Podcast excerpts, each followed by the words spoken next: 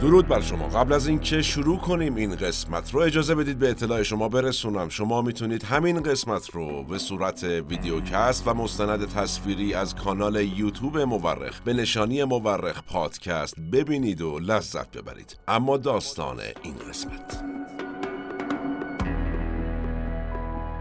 من الخلیج الفارسی الى المحیط الاطلسی. لبیک عبدالناصر. لبیک عبدالناصر. از خلیج فارس تا اقیانوس اطلس لبیک یا جمال عبدالناصر. لبیک ای جمال عبدالناصر.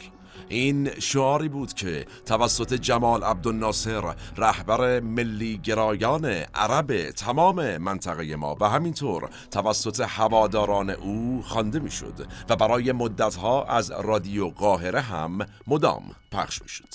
اما همین آقای عبدالناصر که زمانی چنین شعاری داشت من الخلیج الفارسی ال المحیط الاطلسی بعد از گذشت زمان و روزگاری دیگر به همین من الخلیج الفارسی به همین خلیج فارس گفت خلیج عربی کی؟ خود آقای جمال عبدالناصر و سوال چرا؟ این اسم خلیج عربی از کجا اومد اصلا؟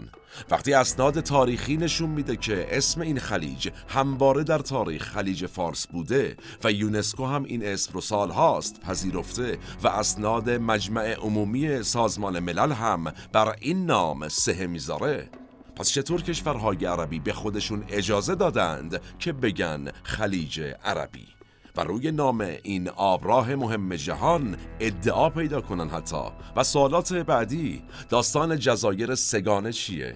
چرا امارات متحده عربی امروز مدعیه که سه جزیره تنبه بزرگ، تنبه کوچک و ابو موسا مال اوست؟ و اگر ادعاش درسته پس چرا این جزایر در اختیار ایرانه؟ و یک سوال دیگه چرا این جزایر سگانه بخشی از ایران باقی مونده اما روزگاری بحرین از ایران جدا شد؟ و اساسا داستان بحرین چی بود؟ و بسیار سوالات این چنینی دیگر. سوالاتی که حول محور خلیج فارس و جزایر آن و کشورهای عربی و تقابلشون با ایران میچرخه. ما در این قسمت از مورخ سفر خواهیم کرد به دل خلیج همیشگی فارس به تاریخ و داستان آن و به این سوالاتی که مطرح کردیم مفصل و البته با سند پاسخ خواهیم داد.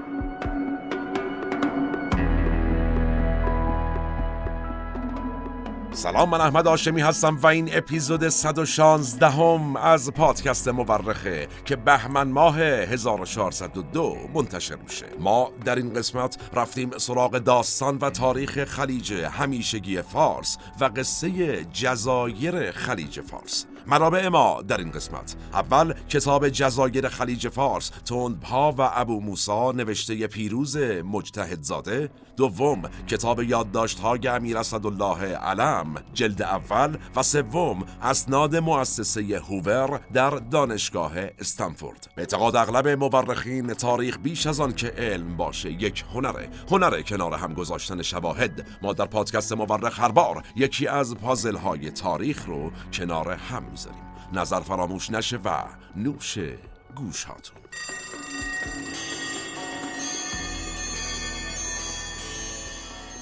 خب اجازه بدید در همین ابتدا تاریخ رو به عقب برگردیم و به یک سوال مهم پاسخ بدیم.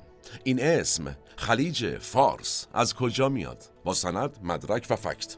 تا پیش از تشکیل اولین کشور عربی در خلیج فارس یعنی کشور عربستان سعودی که کی این اتفاق افتاده یعنی کی تشکیل شد عربستان سعودی 1932 میلادی. خیلی دور نیست. اولین بار یک کشور عربی در منطقه ما 1932 میلادی به وجود اومد عربستان سعودی. تا اون زمان هیچ کشور عربی دیگری در خلیج فارس وجود نداشته است. نتیجه اینکه اسم شاخاب یا خلیج جنوبی کشور ما هست پرشین گلف یا خلیج فارس کاملا دلیلش واضحه. کشور دیگری وجود نداشته که بخواد اسمی داشته باشه و ادعایی هر چه بوده ایران بوده و پارس و فارس و نتیجه شده پرشن گلف. برای هزاران سال مرز ایران زمین تا جایی بوده به اسم نجد. و نجد همون مرزهای امروزی عربستان سعودیه. در واقع تمام حدود جنوبی خلیج فارس بخشی از قلمرو ایران زمین بوده. از عمان شما بگیر تا کویت. یعنی از زمان تشکیل کشور ما بذارید خیلی ساده و خلاصه کنیم. از زمان مادها. ببینیم چند هزار سال به عقب برمیگردیم. از زمان مادها و بعد هخامنشیان و بعد اشکانیان و ساسانیان و همینجوری بیاین جلو. تمام اینجا برای ایران زمین بود است و بس. و یک مثال دیگه و فکت دیگه اجازه بدید اضافه بکنیم.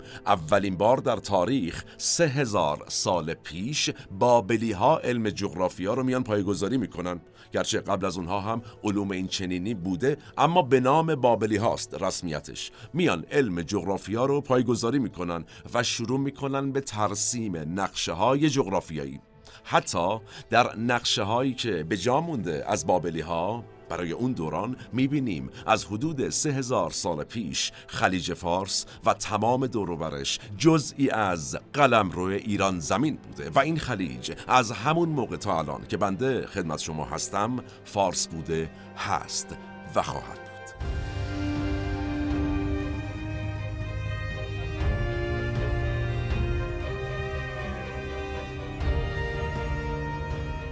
بیایم جلوتر با تسخیر ایران توسط اعراب و مهاجرت خوارج به عراضی جنوبی خلیج فارس که من یه پرانتز اجازه بدید باز کنم خوارج کیا بودن؟ پیروان خلفای مسلمین بودند ولی در جریان جنگی که به وجود اومد بین خلیفه چهارم یعنی علی ابن ابی طالب و معاویه به اعتقاد البته خوارج این خوارج علیه هر دوی اینها شورش کردند و همین مهاجرت شد اولین بار ساکن شدن اعراب در سواحل جنوبی خلیج فارس. خوارج اومدن اینجا ساکن شدن. حالا اینکه دقیقا چه بودند و داستانهای خوارج و این شورش ها چه بود بحث دیگری است. اگر اگر علاقه من بودید برای ما بنویسید در قسمتی مجزا به قد البته کفایت بهش خواهیم پرداخت. به هر حال با شکلگیری امپراتوری اسلامی و افتادن ایران در دل این امپراتوری بزرگ در واقع به قدرت رسیدن اسلام در ایران برای یه مدتی موضوع تمامیت ارزی ایران رفت حاشیه. یعنی خیلی مهم نبود. اما با شکلگیری مجدد یک حکومت ایرانی از چه دوره‌ای صحبت می‌کنیم؟ تاهریان با شکلگیری حکومت تاهریان که بازی حکومت ایرانی بود دوباره بخشهای زیادی از قلمرو تاریخی ایران برگشت زیر پرچم این کشور و متحد شد. زیر پرچم ایرانی که تاهریان در واقع درش به قدرت رسیده بودند. این که میگم مناطقی اومد متحد شد از جمله این مناطق دو طرف خلیج فارسه نتیجه. وقتی به تاریخ پیش از اسلام ایران زمین مراجعه کنیم می‌بینیم که ما هم خلیج فارس داریم هم تمامی مناطق مربوط به خلیج فارس در اختیار داریم. در ادامه با پایان دوران تسلط اعراب بر ایران زمین دوباره می‌بینیم که ایرانی شکل می‌گیره متحد باز شامل خلیج فارس و جزایرش و اطرافش. در واقع عراضی اطرافش. دوباره تمام منطقه برای ایران متحد میشه. یعنی فقط یک بازی زمانی نسبتا کوتاهه که ما این بر اون رو کمی البته غیر متحد می‌بینیم. در تمام طول تاریخ خلیج فارس جزایرش و عراضی اطرافش متحدن زیر پرچم ایران زمین بودند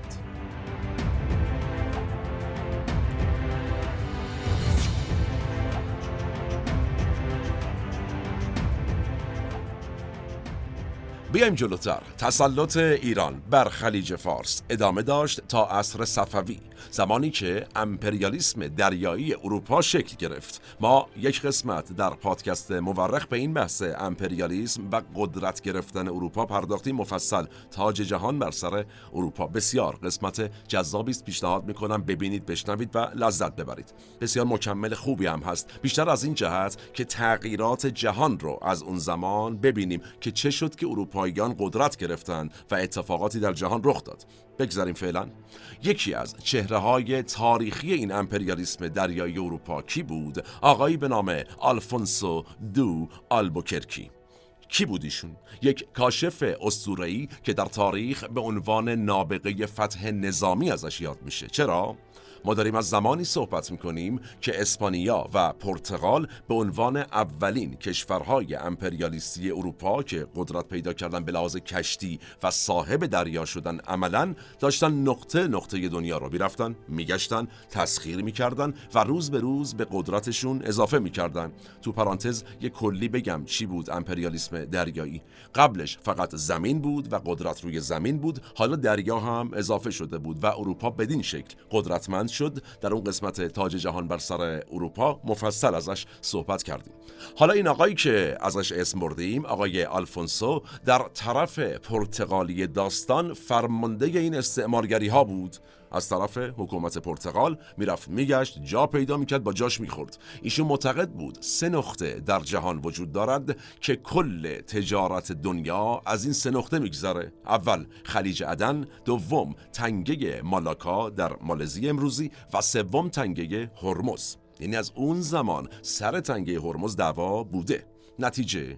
ایشون گوله میاد خلیج فارس و برای چیزی حدود یک قرن جزایر و سواحل خلیج فارس رو اشغال می‌کنه. هنوز آثار پرتغالی ها وجود داره در جنوب کشور ما. هنوز آثارشون هست. از کلیساهایی که ساختن بگیریم تا دژهای نظامی در ساحل و حالا جاهای دیگه آثارش هنوز هست. اون زمان کی بود شاه ایران؟ آقای شاه اسماعیل صفوی. و واکنش شاه اسماعیل چی بود به حضور پرتغالی ها و بعد از اون به تبع پرتغالی ها حضور اسپانیایی ها گفتیم دیگه. این دو اصل کاری قدرت امپریالیست بودن در ابتدا. پرتغال اومد اسپانیا گفت اه مگه من اینجوری هم اونم پشت اومد.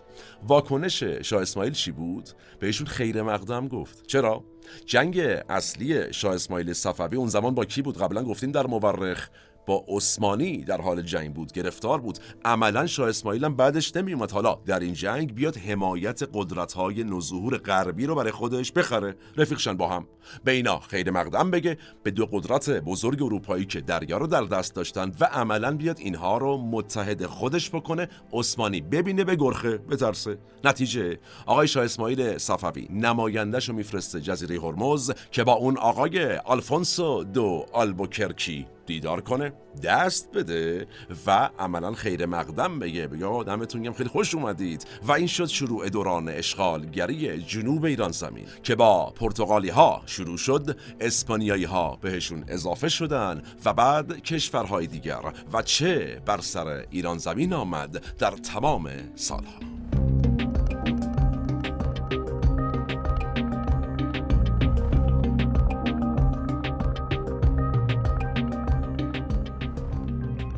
قبل از ادامه من یه نکته رو عرض کنم. خب درسته تلفظ کشور پرتغال پرتغال. مصطلحش در واقع در جامعه و در فارسی پرتغال هست. این که بنده جفتش رو تلفظ می‌کنم به این جهت ببخشید بر بنده اگر که هر دو رو همزمان میگم. به هر حال دوران اشغالگری پرتغالی ها 116 سال ادامه داشت تا چه شد؟ شاه عباس صفوی و فرمانده قدر قدرت سپاهش یعنی آقای امام قلی خان حاکم فارس اومدن چه کردن؟ این دوران رو تمام کردند. دوره اشغال پرتغالی ها رو. البته با کمک انگلیسی ها که بعد از پرتغالی ها و اسپانیایی ها حالا خود انگلیسی ها اومدن صاحب شدن. فین حرفا نیست. یه جورایی میشه گفت قدرتشون در امپریالیسم دریایی از پرتغال و اسپانیا هم بیشتر شد انگلیسی ها شروع قدرت گرفتن با پرتغال و اسپانیا بود. حالا انگلیس اومد گفت منم بابا اصل کاری منم.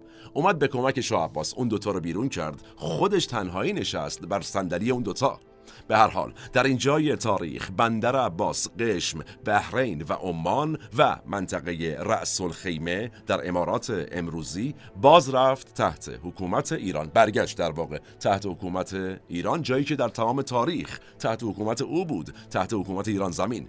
پرتغال و اسپانیا اومده بودن برای خودشون کرده بودن. الان دوباره برگشت سر جاش. اسم بندر عباس هم اون موقع شد بندر عباس. تا قبلش چی بود؟ اسم اونجا منطقه بود به نام گمبرون یا جنبرون که به میمنت باز پسگیری این منطقه به دست شاه عباس تغییر دادن به بندر عباس شاه بندره این همونه. و همین تغییر نام یه اتفاق مهمی هم رقم زد اون زمان. از چی صحبت می‌کنیم؟ مرکز تجارت خلیج فارس. تا اون موقع کجا بوده؟ جزیره کوچک هرمز که احتمالا خیلی آمون. یه سری بهش زدیم. بسیار. جای جذابی است. تا اون زمان مرکز تجارت خلیج فارس جزیره کوچک هرمز تمام سواحل تنگه هرمز و تمام جزایر خلیج فارس هم تابع حکومت محلی جزیره هرمز بودند. اما با فتح گنبرون و تبدیل شدنش به بندر عباس همه اینها تغییر کرد. همه متمرکز شدن توی بندر عباس. و حالا این بندر بندر عباس شد مرکز اصلی تجارت تنگه هرمز.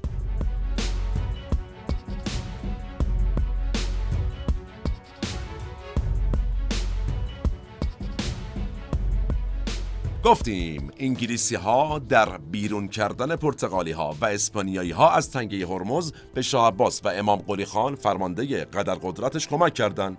کمی روش نازک شیم در واقع کمپانی تازه تأسیس هند شرقی که با استعمار شبه قاره هند توسط انگلستان تأسیس شده بود اومده بود کمک قوای ایران تا دوران استعمار تنگه به پایان برسه و به پایان هم رسید. ولی یه امای بزرگ داره. بله.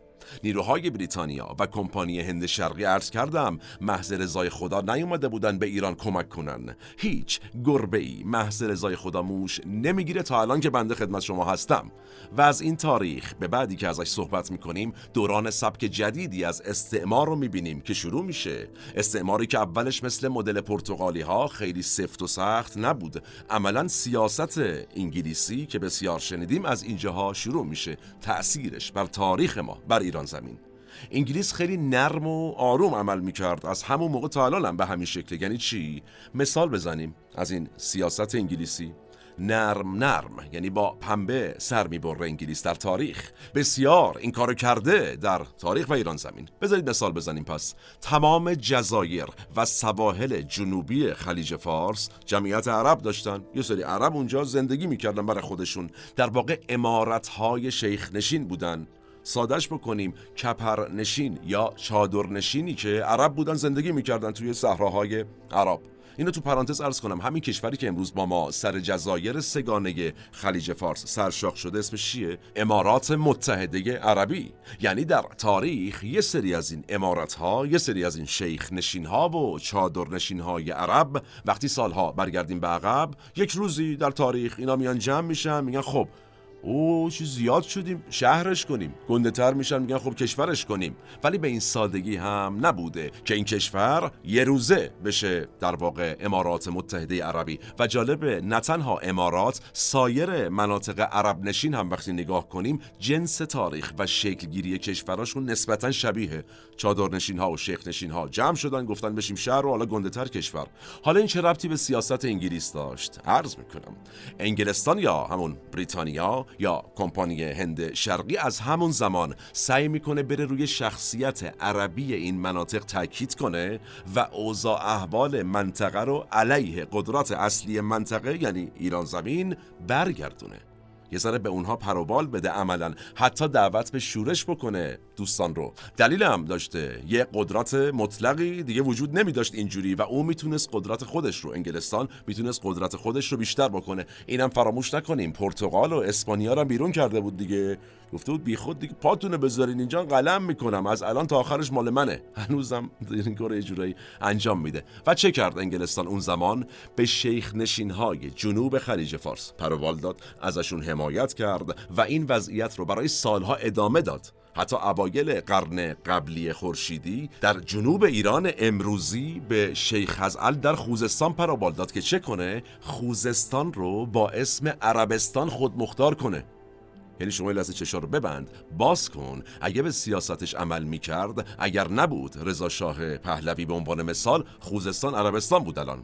حالا شیخ ازال به کنار سمت در واقع خوزستان یه شیخ نشین عربی هم در بندر لنگه هرمزگان تشکیل داد. همون زمان بریتانیا یا انگلستان کمک کرد به این اتفاق. در واقع خلاصش کنیم تمام این مناطق و کشورهای عربی که امروز ما می‌بینیم عملا با سیاست انگلستان کم کم به وجود وجود اومدن و اگر نبودند دلاور مردان ایران زمین شاید جنوب ایران امروزی که الان برای ایرانه فارغ از سه جزیره که سرش دعواست بیشتر از اینها خوزستان هرمزگان و غیرم قصدش انگلستان از ایران جدا بکنه همه اینها رو بکنه خودمختار و کشور رو در واقع قدرت خودش رو گسترش بده. که بودند. دلاور مردانی که اجازه این کار رو ندادند. نهایتا این بود سیاست انگلستان در خلیج فارس. اینکه چقدر موفق بود یا ناموفق قضاوتش با شما. ولی یه نکته وجود داره. تمام دوران حضور استعماری انگلستان در خلیج فارس انقدرم نرماروم نبوده.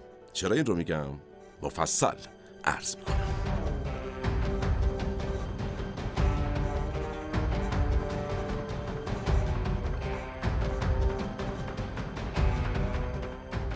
با پایان دوران صفویه برای مدتی تمامیت ارزی ایران از دست میره. اما با قدرت گرفتن نادرشاه افشار که ما در قسمت نادرشاه افشار مفصل عرض کردیم در مورخ چطور قدرت گرفت و چه خدمت هایی کرد دوباره حدود مرزی ایران به شکل سابق برمیگرده. یه اتحادی ایجاد میشه و بیایم جلوتر در دوران کریم خان زندم همین وضعیت به وجود اومد و این وضعیت تا دوران قدرت گرفتن آقا محمد خان قاجار ادامه داشت و بخشهایی از سواحل جنوبی خلیج فارس جزی از ایران محسوب می شدن. یعنی تمام تلاش های انگلستان که می‌خواست تمامیت ارزی ایران وجود نداشته باشه به نتیجه نرسید. در دوران این دوستانی که ازشون صحبت کردیم. اون زمان انگلیسی ها به سواحل جنوبی تنگه هرمز چی می‌گفتن؟ ساحل دزدا. چرا؟ یه طایفه ای به اسم جواسم تو منطقه رأس الخیمه زندگی می‌کردن که کلا کشتی ها رو بیچاره کرده بودن. کشتی های تجاری اروپا رو بیچاره کرده بودن.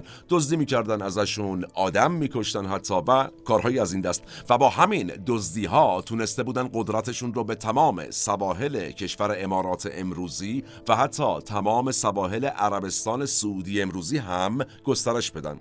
البته جواسم یا قواسم یا قاسمیان تا مدتها رابطه خوبی داشتند با دولت مرکزی ایران. حتی یه دورانی به فرمان حاکم فارس همینا حاکم تنگه هرمز بودن قاسمیان و پایگاهشون هم تو بندر لنگه بود. ولی خب پوست انگلیسی ها رو کنده بودن بیچاره کرده بودن اونا رو. ضمن اینکه توجه کنیم که وقتی آقا محمد خان قاجار قدرت رو در ایران به دست گرفت و سلسله قاجاریه عملا تشکیل شد انقدر تو مرزهای شمالی درگیر جنگ با عثمانی و روسیه بودیشون خیلی فرصت نداشت دیگه. یعنی چندان توجهی به سواحل جنوبی نداشت. اما سوال آیا انگلیسی ها از این بیتوجهی دولت مرکزی ایران استفاده کردن و اومدن کلک قاسمیان رو کندن که خودشونم در واقع بیچاره شده بودن از دست اونا؟ خیر.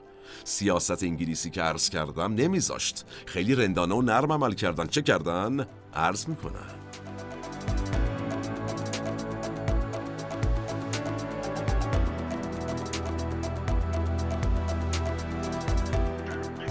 در 1178 خورشیدی سر جان ملکم نماینده بریتانیای کبیر اومد پیش جانشین آقا محمد خان قاجار. یعنی کی؟ فتلی شاه قاجار. چی گفت؟ گفت آقا جان جزایر جنوبی به خصوص قشمو اجاره بدید به ما.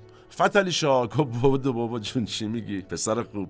و زمانی که مخالفت قجرها رو دید رفت به اربابانش گفت و انگلیس ها رسما اعلام کردن که چی؟ این جزایر اصلا مال قاسمیان مال شما نیست. و این هم نزن حاکم عمان. ایران گفت چی میگی؟ با قاسمیان عمان اصلا مال ما مثلا جزو ایرانن. ای. و انگلیس گفت چی؟ بی خود کردی؟ چه حرفیه؟ گیر و گرفتاری از اینجا در تاریخ شروع شد. این سیاست انگلستان.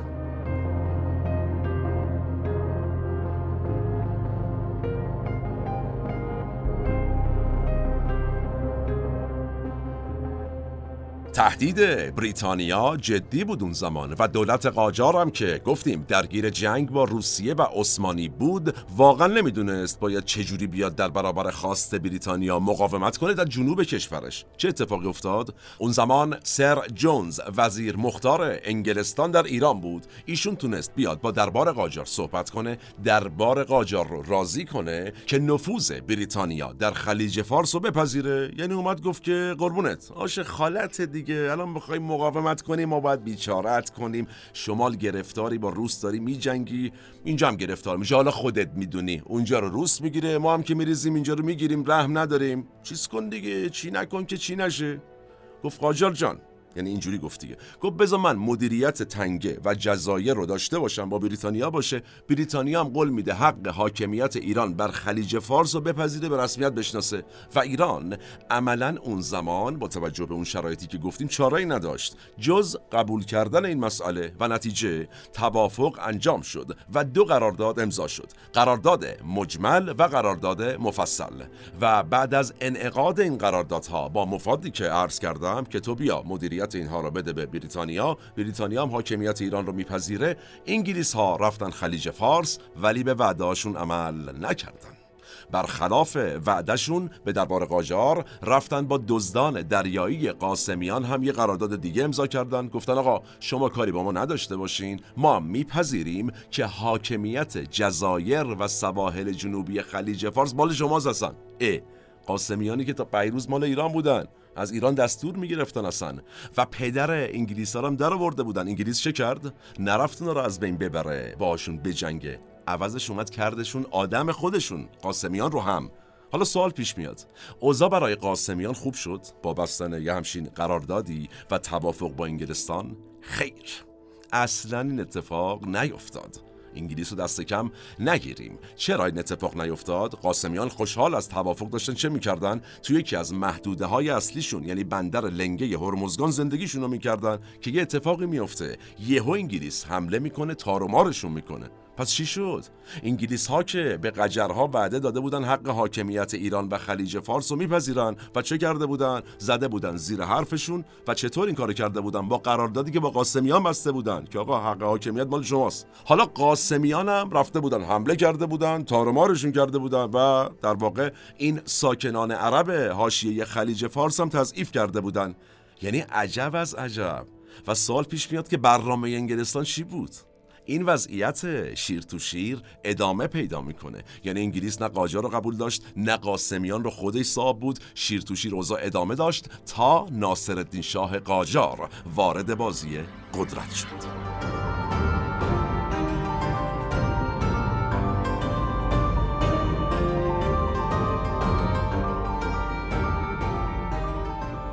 تسلط به آبراه خلیج فارس برای انگلیس ها از دو جهت اهمیت داشته اولیش بحث تجارت بود یعنی تجارت محصولات دریایی و البته تجارت برده اما از اون مهمتر چی بوده؟ بحث هند بوده برای انگلستان چرا؟ تسلط بر خلیج فارس می‌تونست به ادامه حضور قدرتمند انگلستان در هند کمک کنه یعنی چطوری؟ یه مثال بزنیم آقای کامران میرزا از شاهزاده های قاجار حاکم هرات بودیشون کی؟ زمان محمد شاه قاجار با دربار به اختلاف می‌خوره. این آقای کامران میرزا چیکار می‌کنه؟ میاد هرات از ایران جدا می‌کنه یهو. ناصر الدین شاه که میاد روی کار تصمیم می‌گیره که بیخود کرده مرد که پدر سوخته. هرات جگرگوشه ایران است. باید به مام وطن برگردد. و نتیجه میره هرات رو معاصره می‌کنه که بیخود کردی. جمع کن بابا برگرد زیر پرچم ایران. انگلیس اصلا دلش نمی‌خواسته که هرات دوباره برگرده ایران. چرا؟ هرات نزدیک هند بوده. دوری ایران از هند به نفع انگلیس بوده. به حال ایران قدرت داشته تعارف نداریم که. نتیجه چی میشه؟ انگلیس گوله میره. یه بخشایی از خاک جنوبی ایران رو تسخیر می‌کنه. ما قبلا این رو صحبت کردیم دربارش در مورخ. کجاها رو میره می‌گیره؟ بندر بوشهر و جزایر. تنب بزرگ تنب کوچک و ابو موسی بله. میگه ول کن تا ول کنم. هرات تو بیخیال شو. نزدیک هند بشی من اینو نمیدم بهت. نتیجه چی میشه؟ ناصرالدین شاه قاجار اون بیانیه عمومی معروف رو میده که آقا هرات پاره تن ماست ولی چه کنم که دشمن به لباس زیر ناموس وطن دست درازی کرده است. یعنی چه کرده؟ بوشهر رو جزایر سگانه رو گرفته. یعنی یه همچین تعبیری رو برای بوشهر و جزایر سگانه به کار برد. آقای ناصرالدین شاه لباس زیر ناموس وطن. حالا من ترجمه کردم که خیلی ممیزی نش و نتیجه چه شد؟ توافق کرد ناصرالدین شاه. مجبورش کردن توافق کنه که هرات و بیخیال شه. عملا به هند نزدیک نشه و حاکمیت ایران بر مناطق جنوبی پابرجا بمونه. چرا این مثال رو زدم که اهمیت هندو برای انگلستان بیشتر توضیح بدیم یه جورایی و در نهایت برگردیم به بحث ابتدای همین قسمتی که ازش صحبت کردیم. دو دلیل مهم داشت تجارت محصولات دریایی و برده. از اون مهمتر تسلط کامل بر هند برای انگلستان.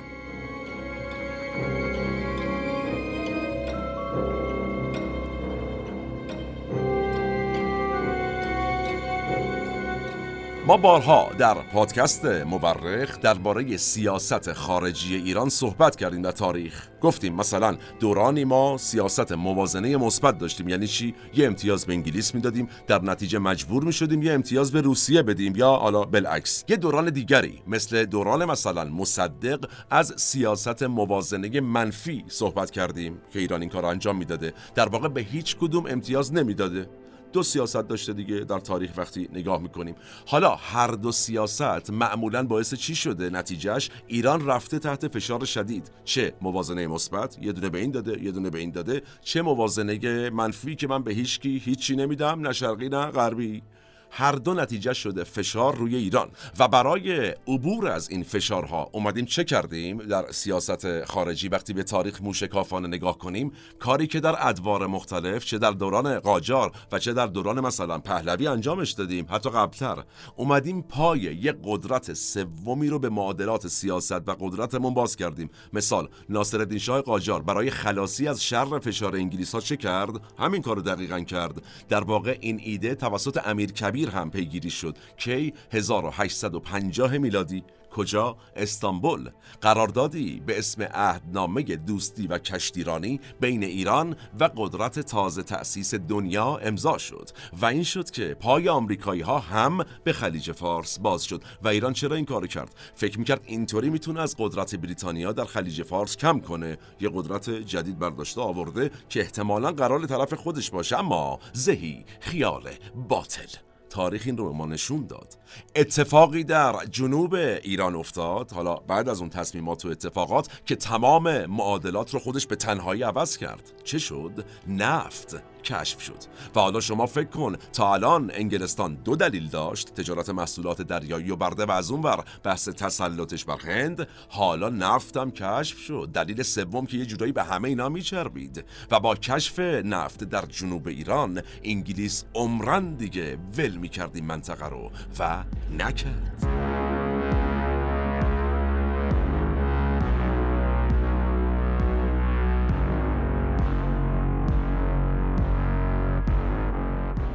نام این دریا خلیج فارس است. پس مشخص است جزایر آن از آن کیست. این مضمون یکی از نامه های حاجی میرزا آقاسی صدر ایران در دوران محمد شاه قاجار بکی به انگلیس ها از حاجی میرزا آقاسی تا آخرین صدر ازم های دوران قاجار همه و همه قصدشون چی بوده؟ این بوده که از قدرت قاسمیان کم کنن و از اون طرف انگلیس چیکار می‌کرده؟ مدام به قاسمیان و در واقع عرض کردم دیگر توایف عرب هم پرابال می‌داده که چه اتفاقی بیفته قدرت ایران رو کنترل بکنه و تضعیف. هی اینا رو بندازه به جون ایران که ایران فرصت نکنه بیاد برای خودش تصمیم بگیره و گنده بشه و قدرتمند. انگلستان چه می‌کرد؟ بر حق حاکمیت خاندان سنی مذهب الخلیفه که در بحرین حاکم بودن مدام میومد تاکید می‌کرد. دربار ایران مدام به نقشه هایی که توسط انجمن سلطنتی جغرافیای بریتانیا ترسیم شده بود اشاره می‌کردن. می‌گفتن آقا جان خودتون برای سالها هر دفعه نقشه ترسیم کردید نقشه ای رو ساختید کل جزایر رو برای ما دونستید. چی میگید؟ ای مال خودتونه این. چه جزایر سگانه چه بحرین چه الباقی جزایر خلیج فارس. چه حرفیه؟ چی میگید حالا؟ که حق حاکمیت بحرین برای خاندان فلان است. یعنی چی؟ اصلا به شما چه؟ گرفتار شدیم ما انگلیس هم ما کاری به اسناد خودش هم نداشت. می‌گفت الان اینجوریه امروز صبح ما پا شدیم مثل که مال اوناست. گرچه حالا انگلیس نگران حضور روسها هم هست. در خلیج فارس و عملا قضیه براش حیاتی میشه. و این کشمکش نتیجهش چه شد؟ 1903 میلادی انگلیس میره جزایر سگانه رو اشغال می‌کنه و پرچم شیخ نشین شارجه رو بر ارتفاعات جزایر به احتزاز در میاره. بر فراز تنبه بزرگ تنبه کوچک و ابو موسا جزایری که همین امروز همون آدم ها ادعاشو می‌کنن.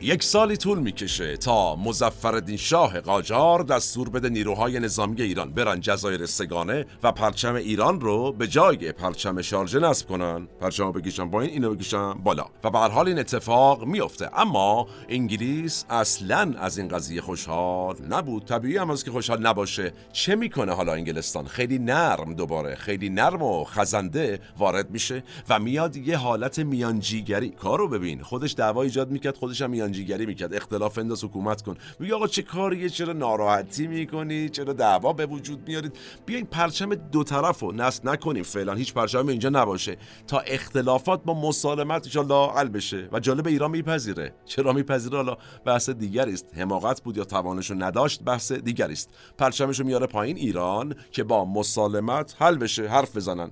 اما باز هم انگلیس ها سریع می‌زنن زیر حرف در واقع حرف خودشون. گوله آدم میفرستن میگن برید سریع پرچم شارژه رو دوباره نصب کنید تو جزایر. بدو بدم بدو. حالا این چه دورانیه؟ دورانیه که ایران درگیر انقلاب مشروطه هم هست. دیگه توان اقدام عملی علیه انگلیس رو نداشته توی اون دوران. تو خودش کلی دعوا بوده تو ایران. و یه جورایی وقتی به تاریخ نگاه می‌کنیم به اعتراضهای شفاهی و مکتوب بسنده می‌کنه ایران و در واقع سیاستمداران و حاکمانش. و همین اعتراضهای مکتوب و شفاهی مصادف میشه با شروع جنگ جهانی اول. و عملا همه چی میره قاطی باقالیا و دیگه رسما خلیج فارس در اشغال انگلستان میمونه در شرایط جنگی. و ایران چه اتفاقی براش افتاد؟ انگلیس ها جنایت کردند و ایران درگیر قحطی و بدبختی شد.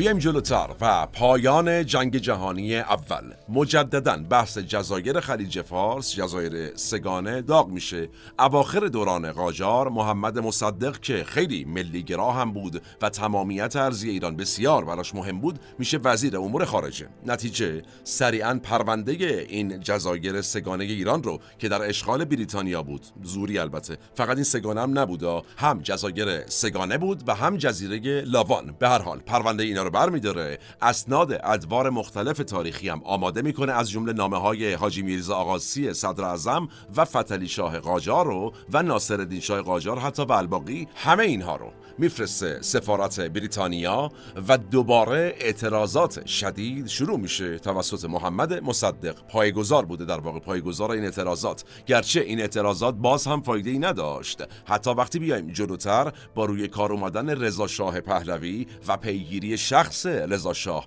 بابت بازگشت جزایر به مام وطن انگلیس حاضر نمیشه دوباره عقب نشینی کنه از موزش. و ولکن جزایر عملا نبوده تو پرانتز یادآوری کنم. همه اینها به خاطر چی بوده؟ قدرت ایران رو کنترل بکنه که ایران صاحب کل منطقه دوباره نشه. به تاریخ بگردیم کل اون منطقه عربی وجود نداشت. این ور خلیج فارس مال ایران بود چه برسه به این جزایر کوچک. به هر حال انگلیس دوباره زمان رضا هم وقتی ایشون به قدرت می‌رسه باز عقب نشینی نمی‌کنه از موازش حتی ایران درباره بحرین پرونده رو برمیداره میره جامعه ملل همون سازمان ملل فعلی که اون موقع جامعه ملل بود که 1928 میلادی مصادف با 1307 خورشیدی. و انگلیس در پاسخ چه می‌کنه؟ در واقع لندن در پاسخ چی میگه؟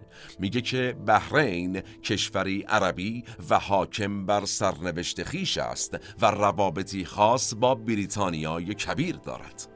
آقای انگلستان رسما خاک ایران رو تبدیل کرد به یک کشور و بهش شخصیت داد و حالا هم گفت خودش حاکم سرزمینشه سرزمینی که مال ایران بود.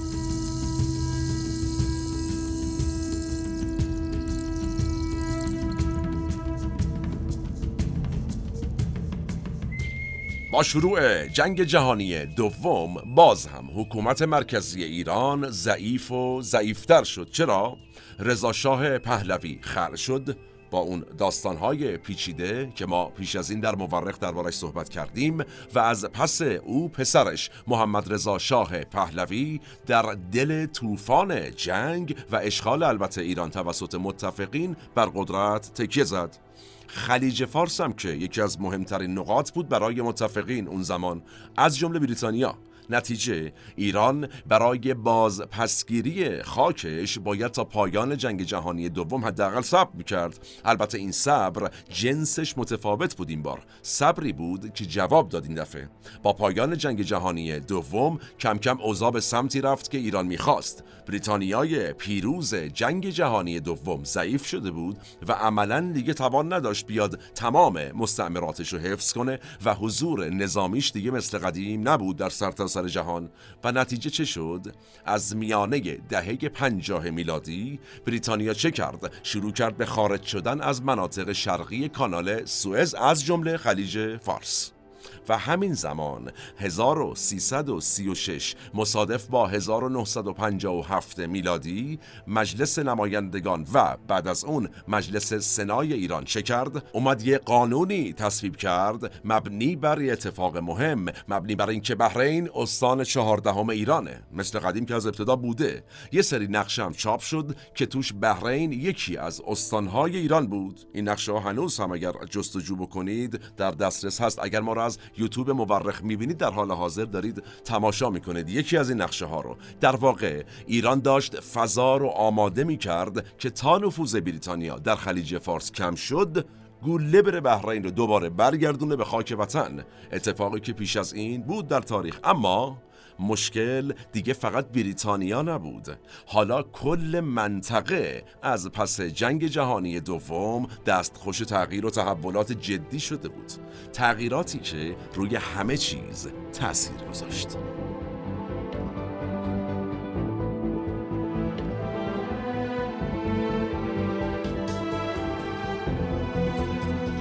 عربستان و عراق دو کشوری بودند که پیش از جنگ جهانی دوم و در دهه سی میلادی مستقل شده بودند و حالا بقیه عراضی عرب نشین هم می‌خواستن به راه این دو کشور برن. مستقل شن. می‌گفتن پس ما چی؟ ما هم می‌خوایم. ما هم کشور مستقل می‌خوایم. پیش از این در قسمت پایانی اون هشت قسمت جنگ جهانی دوم به طور مثال بنده عرض کردم که بعد از جنگ جهانی دوم حدودا چه اتفاقاتی افتاد چه کشورهایی از بین رفتند و چه کشورهایی به وجود اومدن. اینها از پس اون تحولاته. پیشنهاد می‌کنم اون قسمت ها رو ببینید از مبارخ و لذت ببرید. به هر حال فارغ از اینکه سایر اراضی عرب نشین هم می‌خواستن کشوردار بشن و مستقل یه مسئله ای این خواسته اراضی عرب نشین رو تقویت می‌کرد. حالا نفوذ بریتانیا داشت کم می‌شد و در واقع خود بریتانیا پیگیر این مسئله بود که این اراضی عرب نشین بشن کشور.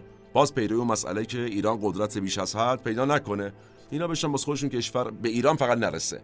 این وسط تو این شیر تو شیریه بعد از جنگ جهانی یه پدیده هم به وجود اومد. یک مفهومی در منطقه ما همه گیر شد که به استقلال خواهی ممالک عرب بسیار کمک کرد. چی بود اون مفهوم؟ ناسیونالیسم عرب.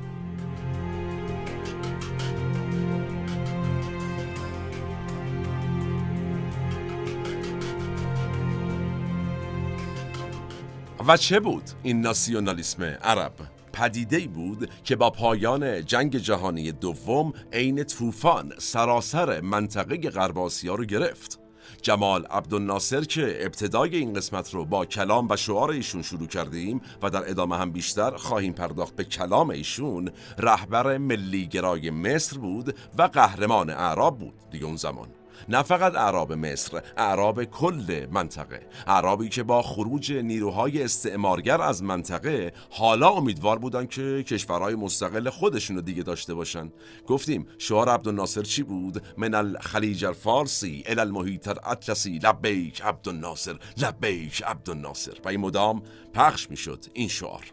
و اتفاق چی بود؟ چی می‌گفت عبدالناصر؟ او می‌خواست کل اعراب منطقه رو ببره زیر یک پرچم واحد و این پرچم واحد علیه استعمار بجنگه و بجنگه و بجنگه حالا جالب اینجاست. مهمترین نماد استعمار از نظر جمال عبدالناصر و این جنبشی که شکل گرفت دیگه انگلیس نبود. نماد استعمار یک کشور تازه تأسیس بود. این نماد به نام اسرائیل. اینم اگه سر نخ رو بگیریم تا ته بریم می‌بینیم که انگلیس بلند شد. اسرائیل علل حساب نشون جای خودش موقت یه جای خودش. اسرائیلی که با حضور در خاور میانه و گرفت گرفتن عراضی بخشی از اعراب منطقه یک دولت ملت یهودی شکل داده بود. ما پیش از این در مورخ مفصل پرداختیم که چه بود و چه شد در قسمت ظهور اسرائیل.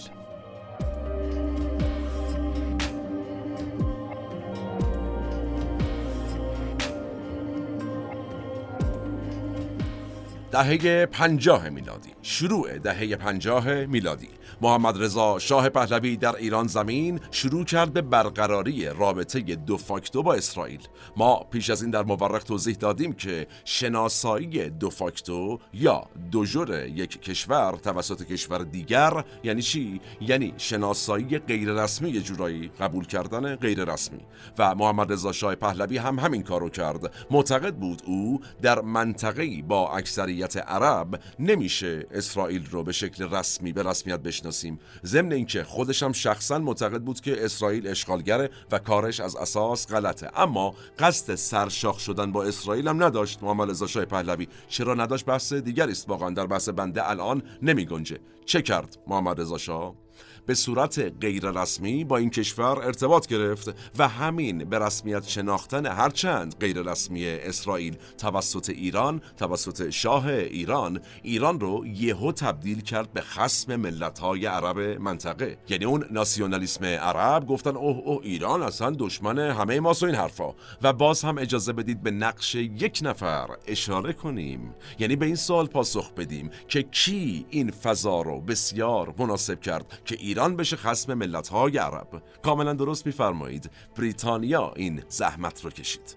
یه فضای مناسب ساخت که ایران بشه دشمن ملت‌های عرب. دقت بفرمایید از همون زمان هم ادامه داره یه جورایی. چرا این کارو کرد؟ باز هم برای اینکه موشی بدواند و ایران قدرت نگیرد. و چطور حالا این کارو کرد؟ اون زمان مسئول پیشبرد سیاست های بریتانیا در خلیج فارس آقای بود به نام سر چارلز بلگریف ایشون که دید روابط ایران و اسرائیل اعتراض اعراب و در پیداش قاطی کردن اعراب چه کرد؟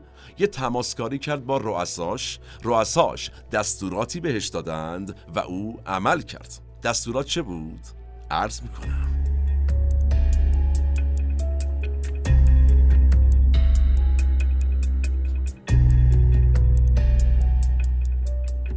جالبه. تا 1962 میلادی تو هیچ سندی مربوط به کشورهای عربی اثری از کلمه خلیج عربی دیده نمی شود به این چند دقیقه خواهش می‌کنم از جان گوش بدید. تو همین سال یعنی 1962 سال استقلال کویت. کویت در این سال استقلال پیدا می‌کنه و یه سند استقلالی بین شیخ عبدالله حاکم کویت و ناظر انگلیسی استقلال این کشور امضا میشه. و این جالبه تو این سند بارها اسم خلیج فارس اومده. یعنی تو سند استقلال یک کشور عربی بارها و بارها در 1962 میلادی کلمه خلیج فارس تکرار شده. اصلا از اونجا آدرس دادن. اما در همین سال برای اولین بار اسم خلیج عربی می‌بینیم در تاریخ. به گوش می‌رسه این اسم در این سال. و داستان چی بوده؟ محمد رضا شاه پهلوی در 1962 میلادی یه مصاحبه می‌کنه با روزنامه کیهان. سردبیر کیهان آقای عبدالرحمن فرامرزی از شاه راجع به رابطش با اسرائیل می‌پرسه و شاه چی میگه؟ میگه آقا جان ما به شکل دو فاکتو با هم در رابطه ایم ارتباط داریم ولی غیر رسمی غیر رسمی هم دیگه قبول داریم. همین اظهار نظر شاه ایران بنزینی میشه بر آتش اعراب. و اینجا و از پس این مصاحبه و برای اولین بار جمال عبدالناصر که رهبر اعراب بود و اون ناسیونالیسم عربی نام خلیج فارسو که بخشی از شعار ملی گرایانش هم بود تغییر میده به خلیج عربی. جمال عبدالناصر در 1962 میلادی از پس عصبانیتش از خلیج عربی استفاده کرد.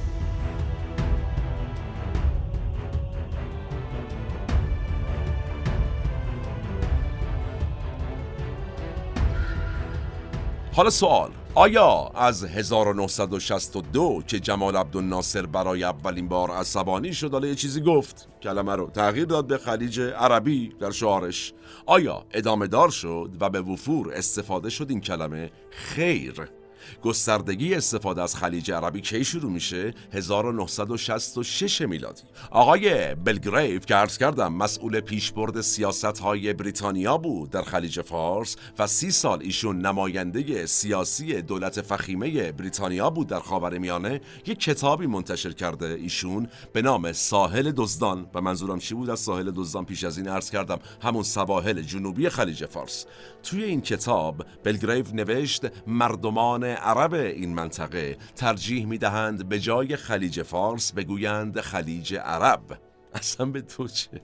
سوالی که اول مطرح میشه در تاریخ و نکته حالا چیه؟ با انتشار این کتاب انگار مرجع تاریخی به وجود اومد انگار وح شد.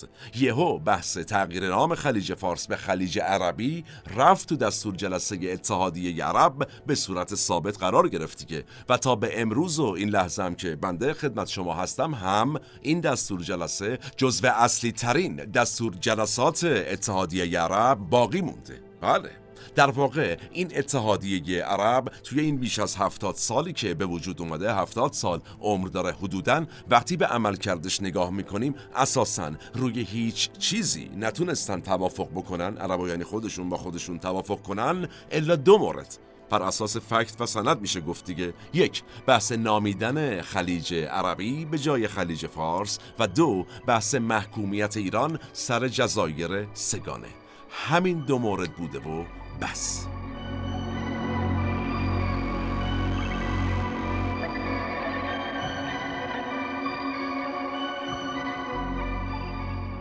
خب تاریخ رو بیایم جلو. دوران پس از پیروزی انقلاب 1357 ادهی دنبال این بودن که اسم خلیج فارس رو اصلا بذارن خلیج اسلامی. یعنی نه خلیج فارس نه خلیج عرب. که اسم جدیدم اومد وسط. و دنبال این بودن این دوستان که برن با کشورهای حاشیه خلیج فارس توافق کنن که آقا اصلا بذاریم خلیج اسلامی دوره هم. اما خدا رو شکر در نهایت یه قوه عقلیهی گویا در سیستم کار کرد و گفت آقا چیکار تاریخ چند هزار ساله رو چیکار داری می‌کنید ای بابا بشین بشینه دست نزن. و خدا رو شکر این اتفاق نیفتد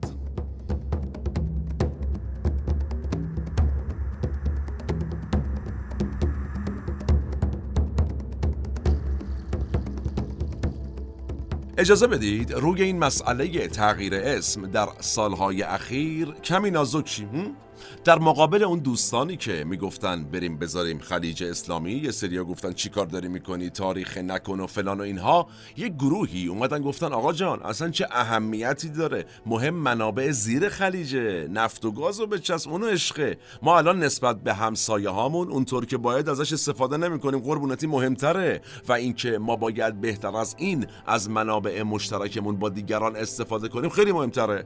و از همه اینها مهمتر این تغییر اسم این سادگی نیست طبعات داره. یه سری از صاحب نظران گفتن آقا چیزی را مهمتره قربونتون برم. این داستان اختلاف سر اسم اگر مبنای مشخصی نداشته باشد از دریای خزر بگیر تا جای جای ایران زمین دعواهای قومی قبیله ایجاد می‌کنه.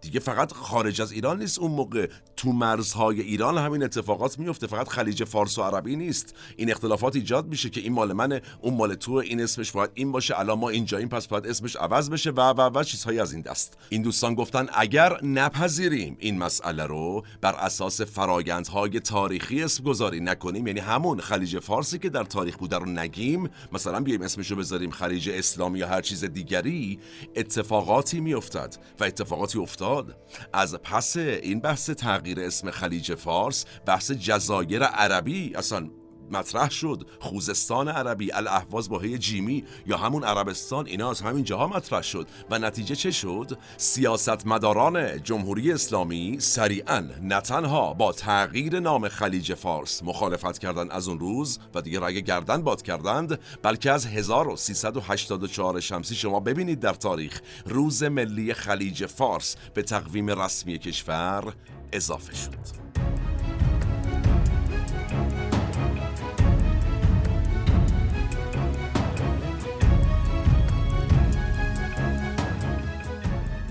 خب فکر می‌کنم مفصل درباره خلیج فارس و اسمش صحبت کردیم. یه سوال دیگه مطرح کنیم که در ابتدا هم مطرح کردیم.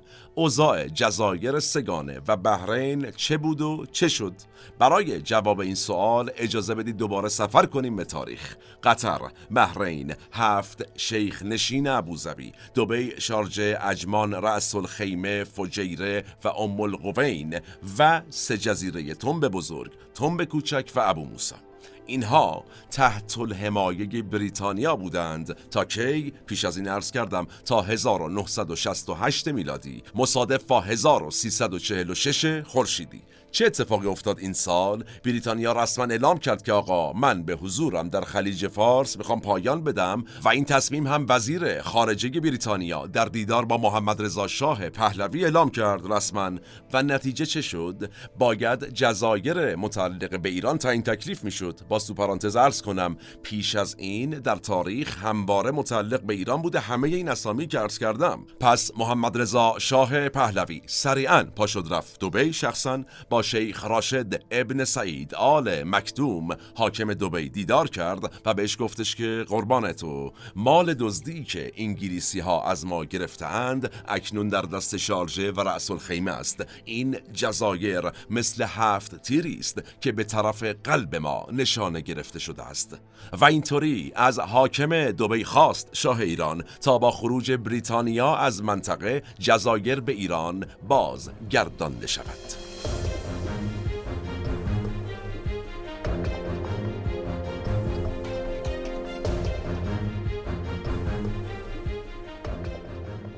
شاهراه انرژی دنیا. منطقه‌ای که روزانه ده میلیون بشک نفت خام ازش رد میشه و برای دهه ها دست کی بود؟ دست بریتانیا بود. این شاهراه حالا داشت بی صحاب می‌شد و این بزرگترین فرصت بود برای ایران و محمد رضا شاه پهلوی. تسلط ایران بر خلیج فارس می‌تونست کشور ایران رو به یک قدرت بینظیر واقعا تبدیل بکنه. این رو باز تو پرانتز بگم اتفاقی که بسیار بریتانیا ازش جلوگیری کرده در تاریخ. و توجه کنیم این فرصت برای محمد رضا شاه پهلوی و ایران که تسلط پیدا بکنه بر خلیج فارس زمانی است که هنوز قطر امارات اینا هیچ کدوم مستقل نشدن. عربستان و کویت هم اگرچه مستقل شدن زوری ندارن کلا. یه سری شیخ نشین بودن بیابون کلن. و باز هم توجه کنیم عربستان تو همون سالهایی که ازش حرف می‌زنیم با یمن جنوبی درگیر میشه. و ایران بهش کمک می‌کنه گلیم خودش رو عذاب بکشه بیرون وگرنه گرفتار بود کلی. نتیجه زمانی که بریتانیا پیشنهاد میده که آقا امنیت خلیج فارس دست ایران تنهایی نباشه دست ایران و عربستان مشترکن باشه. محمد رضا شاه پهلوی چی میگه؟ میگه عربستان اوکیه بچه خوبیه. اونم باشه. با, با همین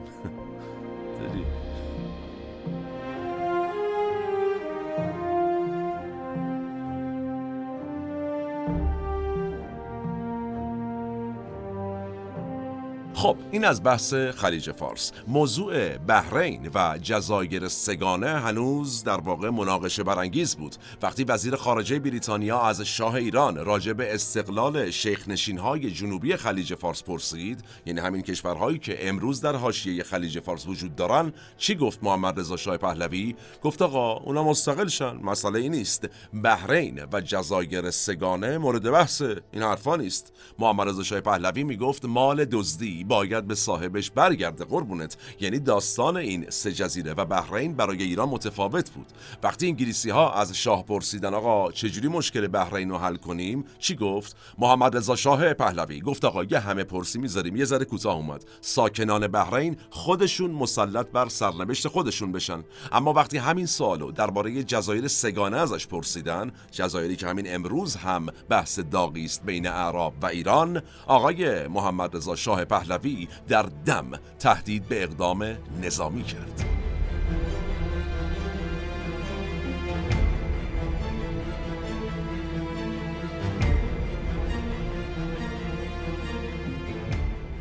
اما چرا روی کرده محمد رضا شاه پهلوی نسبت به بحرین و جزایر سگانه با هم متفاوت بود؟ بسیار جواب واضحی داره چون موقعیت ژئوپلیتیک جزایر سگانه بسیار مهمتر از بحرینه. حالا اینکه آیا رفتار پهلوی درست بود نسبت به بحرین می‌تونست کار دیگری بکنه یا نکنه برای نگه داشتنش بحث دیگری است واقعا. آیا گرفتاریش مثلا مثل ناصرالدین شاه بود که از اون ور هرات رو می‌خواست بره بگیره از این ور انگلیس اومد جنوب و گرفت گفت ول کن تا ول کنم. اینها همه بحث دیگری است در بحث الان ما نیست. اما یه نکته وجود داره. یه تفاوتی وجود داشت. موقعیت ژئوپلیتیک جزایر سه‌گانه بسیار مهمتر از بحرینه. چرا؟ بحرین در منتهی‌الیه جنوبی خلیج فارس قرار داره. در آبهای کم عمق و از نظر ترانزیتی و تسلط بر رفت آمد در خلیج فارس چندان مهم نیست. از اون ور منابع نفت و مروارید قابل توجهی هم نداره بحرین و نداشته. همون زمانی هم که ازش صحبت می‌کنیم. اما جزایر سگانه. کجاست؟ دقیقا وسط خلیج فارس. ایران اگر می‌خواست تسلط کاملی بر خلیج فارس داشته باشه باز تو پرانتز یادآوری کنم. بریتانیا اومد گفت چی؟ گفت آقا امنیت خلیج فارس دست عربستان و ایران با هم. شاه ایران گفت باشه عربستان هم بازی. نکته اینجاست. اگر این ستا رو می داشت ایران تسلطش عملا کامل بود بر خلیج فارس. چرا؟ سه جزیره ای که ازش صحبت می‌کنیم دوتاش یعنی تنب بزرگ و کوچک بالای خط میانه خلیج فارسن و ابو موسا کجاست؟ پایین خط میانه خلیج فارس. این مهمه.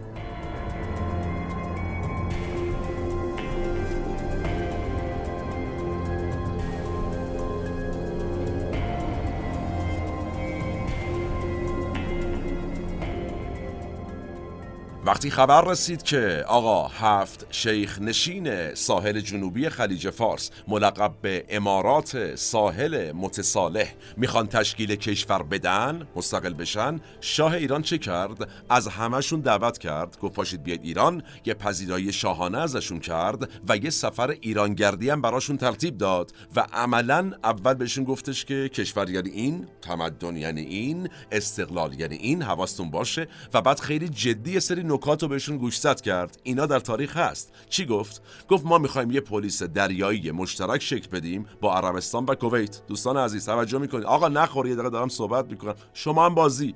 اما باید حق حاکمیت ما بر جزایر رو بپذیرید. داریم درباره چه زمانی صحبت می‌کنیم؟ هنوز امارات اصلا وجود نداشت. اوکی؟ و چه گفت شاه ایران؟ گفت اگر بپذیرید حق مالکیت ما رو بر جزایر جزایر سگانه ما در مسیر تأسیس کشورتون کمک می‌کنیم. کمک های مالی فنی بهداشتی و همه این کمک ها هم بلا فاصله میفرستیم کجا؟ شارجه و رسول خیمه ضمن اینکه اگرم نفت کشف شد توی این جزایر تقسیم می‌کنیم. نگران نباشید. این نیست که مال ما باشه همش منابعش مال ما باشه. اگه چیزی کشف شد تقسیم می‌کنیم. این یه سمت قضیه. ولی دوستان عزیز آقا نخور دارم صحبت می‌کنم. شمایی که می‌خوایم برید امارات رو مستقل کنید توجه بفرمایید. اگر مجبورمون کنید که دست به اقدام نظامی بزنیم برای تصاحب همین سه جزیره نه دیگه خبری از کمک هست نه خبری از سهم نفت هست. خیلی هم کمکتون نمی‌کنم که مستقل بشید. پوستتونم می‌کنم. حالا خودتون می‌دونید انتخاب با شماست. الان بخور. بله.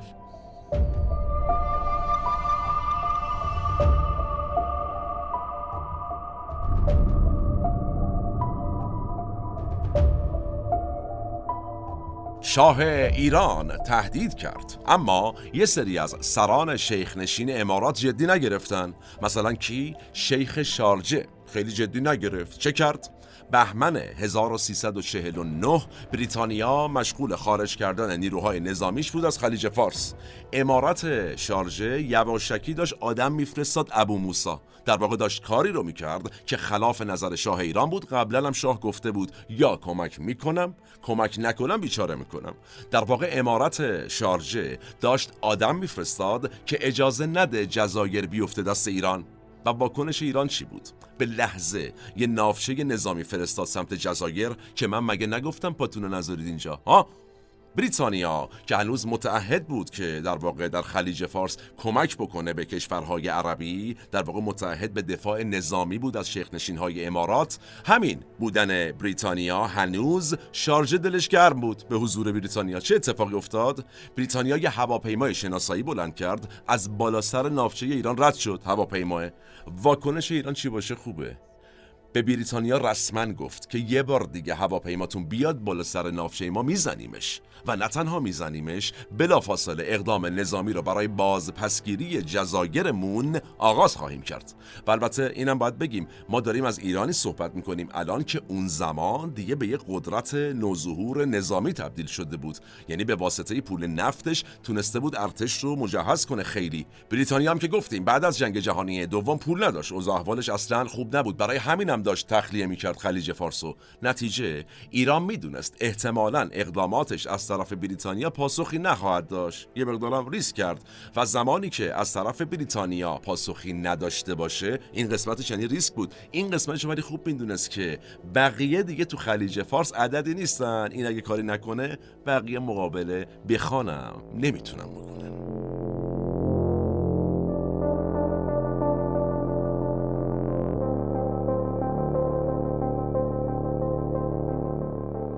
پایان دوره 80 ساله سیاست استعماری که مانع حاکمیت ایران بر جزایر شده بود.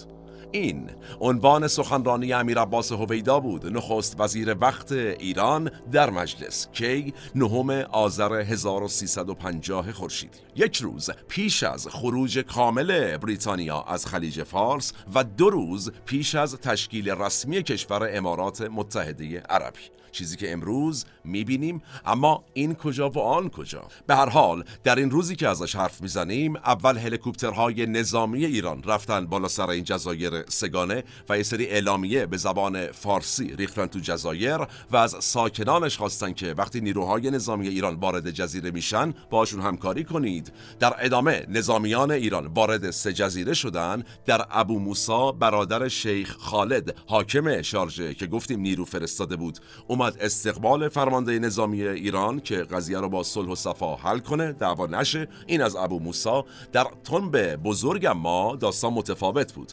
پلیس رسول خیمه شروع کرد شلی کردن سمت نظامی های ایرانی که داشتن می اومدن وارد جزیره بشن. یک افسر یک درجه دار و یک سرباز وظیفه ایرانی کشته میشن و چهار پلیس رسول خیمه هم که توی این جزیره بودن کشته میشن. امروز اینم جالب ارز کنم امروز کشور امارات متحده عربی این چهار نفر رو این چهار پلیسی که اون موقع تو تنبه بزرگ بودن کشته شدن رو اولین شهدای تاریخ کشورش می‌دونه. بله. یعنی مثلا ایران زمین اولین فداییاش مال قرنها پیشه امارات متحده عربی مال 1350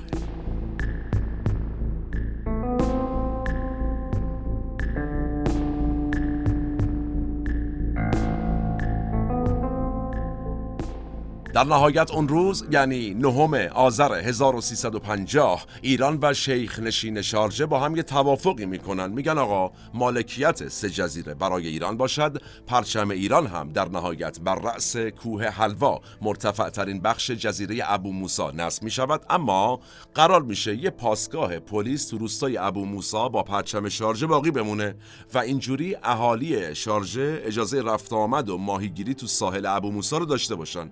این توافق انجام میشه. پرچم شارجه هم تو اون روستای ابو موسا میره نصب میشه و جزایر هم که رسما میشه مال ایران.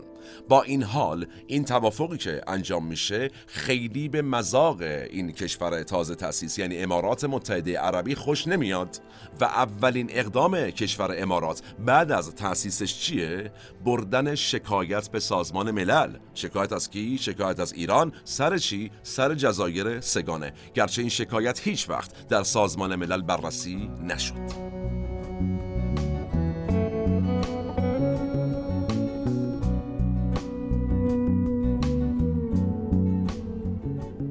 از یک اشتباه صحبت کنیم. اشتباهی که به نظر بعید می‌رسه اما واقعا اتفاق افتاده. جالبه. در واقع اینجای بحثمون که داستان تاریخی اختلاف سر جزایر سگانه را تا حدودی تعریف کردیم اجازه بدید یک داستان کوچک تعریف کنیم از محمود احمدی نژاد. بله. بسیارم جذاب. گفتیم طرف این توافق کردن چه اتفاقی بیفته؟ اهالی روستای ابو موسا جزئی از اهالی شارجه باشن. این توافق رو کردن یه پرچمی هم نصب شد. الباقی ساکنان جزیره ابو موسا هم بنا شد جزئی از ایران باشن. و پرچم شارجه هم که نصب شد بالا سر مقر پلیس روستای ابو موسا این وضعیت ادامه داشت از اون توافقی که انجام شد تا فروردین 1391 چه زمانیه؟ آقای احمدی نژاد شده رئیس جمهور و ایشون تصمیم گرفته بره سری بزنه به جزیره ابو موسا میره ایشون با هیئت همراه. این وسط یکی از افسران سپاه پاسداران مستقر در ابو موسا بدون اینکه از قرارداد بین ایران و شارجه با خبر باشه میاد یه خودشیرینی طوری بکنه. میره پرچم شارجه رو می‌کنه. بعدم کشتی مسافری که داشته بین شارجه و ابو موسا رفت آمد می‌کرده رو نگه میداره. میگه ویزا بدید کجا دارید میید ایران؟ اونا میگن خب ویزا چی؟ ما از بچگی داریم میایم میریم. چه حرفی می‌زنی؟ قرارداد فلان اصلا پرچممون اه پرچممون کو. اینم میگه نه ویزا ندارید باید برگردید. کشتی رو برمیگردونه. همین اشتباه به ظاهر ساده دعوا و درگیری بین امارات رو از اون روز سر جزایر سگانه وارد یک فاز جدید کرد تا الان هم ادامه داره داریم می‌بینیم. و دوباره از اون روز صدای داد و فقان اماراتی ها رفت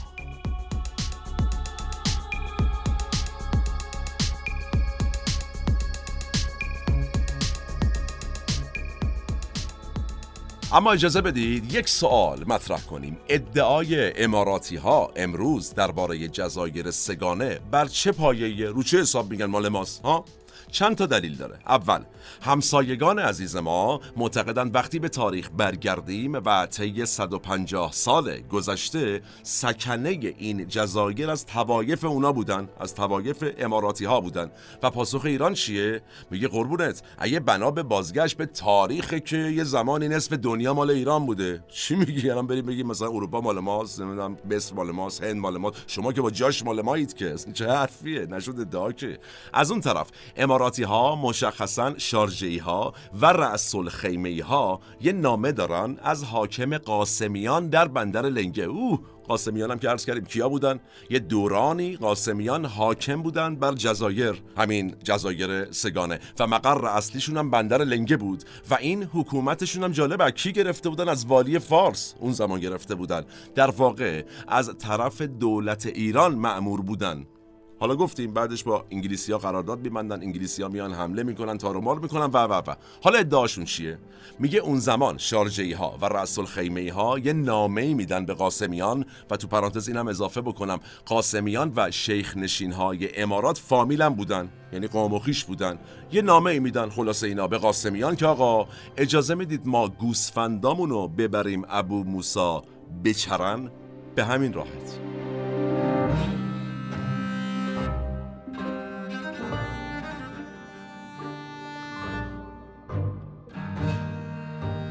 خاندان قاسمیان هم که بالاخره فامیل بودن با هم با این دوستان شارژه یه نامه تارفتوری می نویسن که آقا چه حرفیه نفرمایید. علف ما علف شماست گوسفند شما گوسفند ماست. اختیار دارید. نیاز به اجازه نیست قربونت. و همین لفظه یعنی واقعا صادقانه همین لفظه در واقع اختیار دارید صاحب اختیارید. همین شد داستان. همین تعارف تاریخی. الان شده یک سند یک ادعا در دست اماراتی ها. این دلیل دومشونه واقعا. میگن قاسمیان اون زمان گفتن جزایر مال شما. اختیار دارید بفرمایید. مثل این میمونه که شما تشریف بیارید استودیو پیکان. یکی از دوستان تعارف کنه بگه استودیو خودتونه. چه حرفیه؟ و شما خب بری بگی سند مال منه بعد بذارید به نام من. گرچه اینجا مال خودتونه. به هر حال این امروز ادعای تاریخی است به طنز. گرچه این سند سند محکمی هم نیست. در نهایت مهمترین استدلال اماراتی ها همون بحث مرزهای آبی امروز. ما در خاطرات اسدالله علم هم می‌بینیم. 1347 نماینده انگلیس. بهشون میگه که مشکل سر تومب ها نیست. اونا مال شماست قطعا. مشکل سر ابو موساس قربونت چرا؟ چون ابو موسا خارج از مرز آبی شماست. به اون سمت نزدیکتره. البته بر اساس قواعد بین الملل این قضیه مشکلی برای بحث مالکیت ایران سر جزایر ایجاد نمی‌کنه. ولی می‌تونه به دعوا سر مرز آبی دامن بزنه. مرز و جابجا بکنه. اینو مالکیت مال شما. ولی مرز آبی باید تغییر بکنه. و این تغییر مرز آبی مهمه. و این به نفع کشور ما نیست اگر قرار باشه در مرزهای آبی بازبینی بشه احتمالا برای کشور ما خوب پیش نخواهد رفت. پیش از این عرض کردم به عنوان مثال محمد رضا شاه پهلوی سه جزیره رو گرفت که تسلط بر خلیج فارس داشته باشه. مرز آبی بره جلوتر. اگر این می‌خواد برگرده که گرفتاری است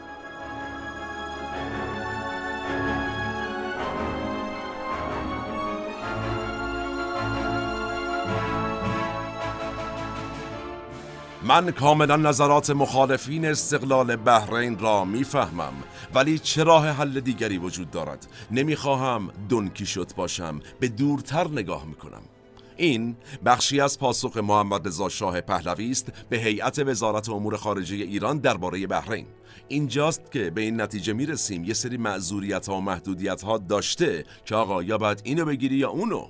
مثال همون ناصرالدین شاه. هرات و جنوب ایران که یا هرات یا جنوب ایران. که اون موقع ناصرالدین شاه گفت چی؟ گفت لباس زیر ناموس ما را گرفتند. جنوب ایران رو انتخاب کرد هرات رو بیخیال شد.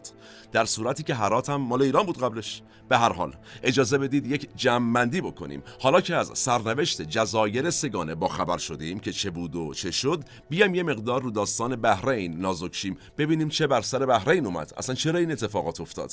جدایی بحرین از ایران یه اتفاق تلخ بود واقعا. و به نظر می‌رسه محمد رضا شاه پهلوی به این نتیجه رسیده بود که بریتانیا قصدش چیه؟ می‌خواد جزایر سگانه و بحرین و همه رو با هم از ایران بگیره جدا کنه. و ایران هم توان مقاومت برای بازپسگیری همشون نداره. که باید این سمتو بره در واقع نگه داره یا اونو یکی رو بعد بیخیال شه زورش نمی‌رسه جفتشو نگه داره. این مقاومت حتی به معنی مقاومت نظامی هم هست دیگه. یه فکت تاریخی بیاریم. وقتی اردشیر زاهدی داماد محمد رضا شاه پهلوی و وزیر امور خارجه وقت که خودش با نظر شاه درباره بحرین مخالف بود یعنی می‌گفت آقا نباید بحرین رو بدیم وقتی این آدم طرح دولت شما بشنو طرح خود محمد رضا شاه پهلوی رو برای تعیین تکلیف بحرین رو در 1300 1948 برد مجلس. گفت آقا برنامه اینه داستان اینه شاه میگه رایگیری بذاریم تو بحرین خودشون تعیین تکلیف بکنن برای خودشون.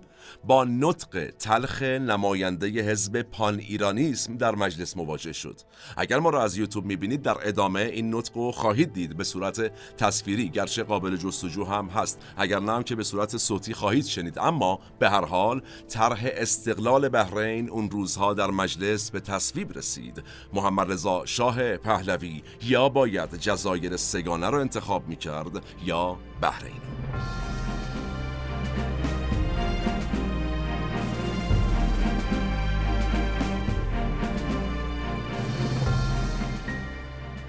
پس بنا شد از اهالی بحرین نظرسنجی بشه تا مشخص کنن آیا موافق ماندن با ایران هستند یا موافقند که جدا بشن از ایران و مستقل بشن. حاکم بحرین با نظرسنجی مخالف بوده. خود حاکم بحرین اون زمان. نتیجه؟ نماینده سازمان ملل به خواست دولت ایران از یه تعدادی از سکنه بحرین میره نظرخواهی می‌کنه و نتیجه رو اینجوری می‌نویسه که اکثریت قاطع اهالی بحرین به شناسایی هویت خاص ملی خود در چهارچوب کشوری مستقل و حکومتی که سررشته امور را خود در دست داشته باشد ابراز تمایل کردند 23 مرداد ماه 1350 استقلال بحرین رسما اعلام شد و ایران اولین کشوری بود که استقلال بحرین را به رسمیت شناخت.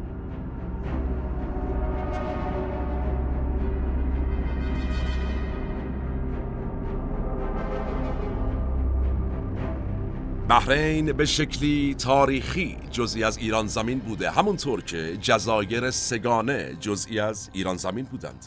مردم ایران اصطلاحا با استخوانی در گلو و خاری در چشم با استقلال بحرین از خاک ایران کنار اومدند و غم این جدایی رو با خوشحالی بازگشت جزایر سگانه به ایران شکستند و فرو خوردند. جزایری که پیش از این هم ایران به قیمت از دست دادن حرات اونها رو حفظ کرده بود در زمان ناصرالدین شاه قاجار. حالا و امروز ما روزگار برای مردم ایران زمین باز هم یادآور روزگار زورگویی استعمار در خلیج فارس. امارات متحده عربی نسبت به جزایر سگانه امروز ادعا دارد کویت خط مرزی آبی ایران را قبول ندارد و معتقد است خط مرزی آبی که شاه ترسیم کرده است قانونی نیست. کشورهای عربی که عمر بیشترشون به یک قرن هم نمی‌رسه دنبال چی امروز؟ تغییر نام خلیج فارس به نام جعلی عربی. و در آخرین گام کشورهایی که برخی در ایران فکر می کنند تکیه ما به قدرت اونهاست یعنی روسیه و چین امروز چه کردند؟ از مواضع امارات و اعراب منطقه درباره جزایر سگانه و حتی خلیج عربی حمایت می کنند کاش از تاریخ درس بگیریم. کاش دوستان و بهتر بشناسیم و تمیز بدیم از دشمنانمون. کاش ببینیم که مهمترین داشته یک ملت یک دولت دموکراتیکه که از طرف مردمش مشروعیت و مقبولیت حمایت و حفاظت از منافع ملی رو داشته باشه. و بزرگترین داشته یک دولت چیست؟ به واقع همراهی و اعتماد یک ملت و اگر این دو از بین رفت همراهی و اعتماد یک ملت از بین رفت یعنی اگر رابطه متقابل دولت و ملتش از بین رفت رو هیچ یک از قدرت‌های خارجی نمیشه حساب کرد می‌خواد روس باشه می‌خواد چین باشه می‌خواد امروز باشه یا می‌خواد هر جای تاریخ باشه. شما با اسناد تاریخی وقتی صحبت بکنی در هیچ جای تاریخ دلشون به حال ایران زمین کسی نسوخته و من و شما نسوخته زمان ما به فرجام رسید و کلام ما هم. من احمد آشمی هستم و تنها نیستم. این اپیزود هم به همت تیم مورخ در استودیو پیکان تهیه و تولید شد. تا چند روز آتی و موضوع جذاب بعدی در پادکست مورخ سالم باشید و در صلح شما رو به تاریخ میسپرم و میبینمتون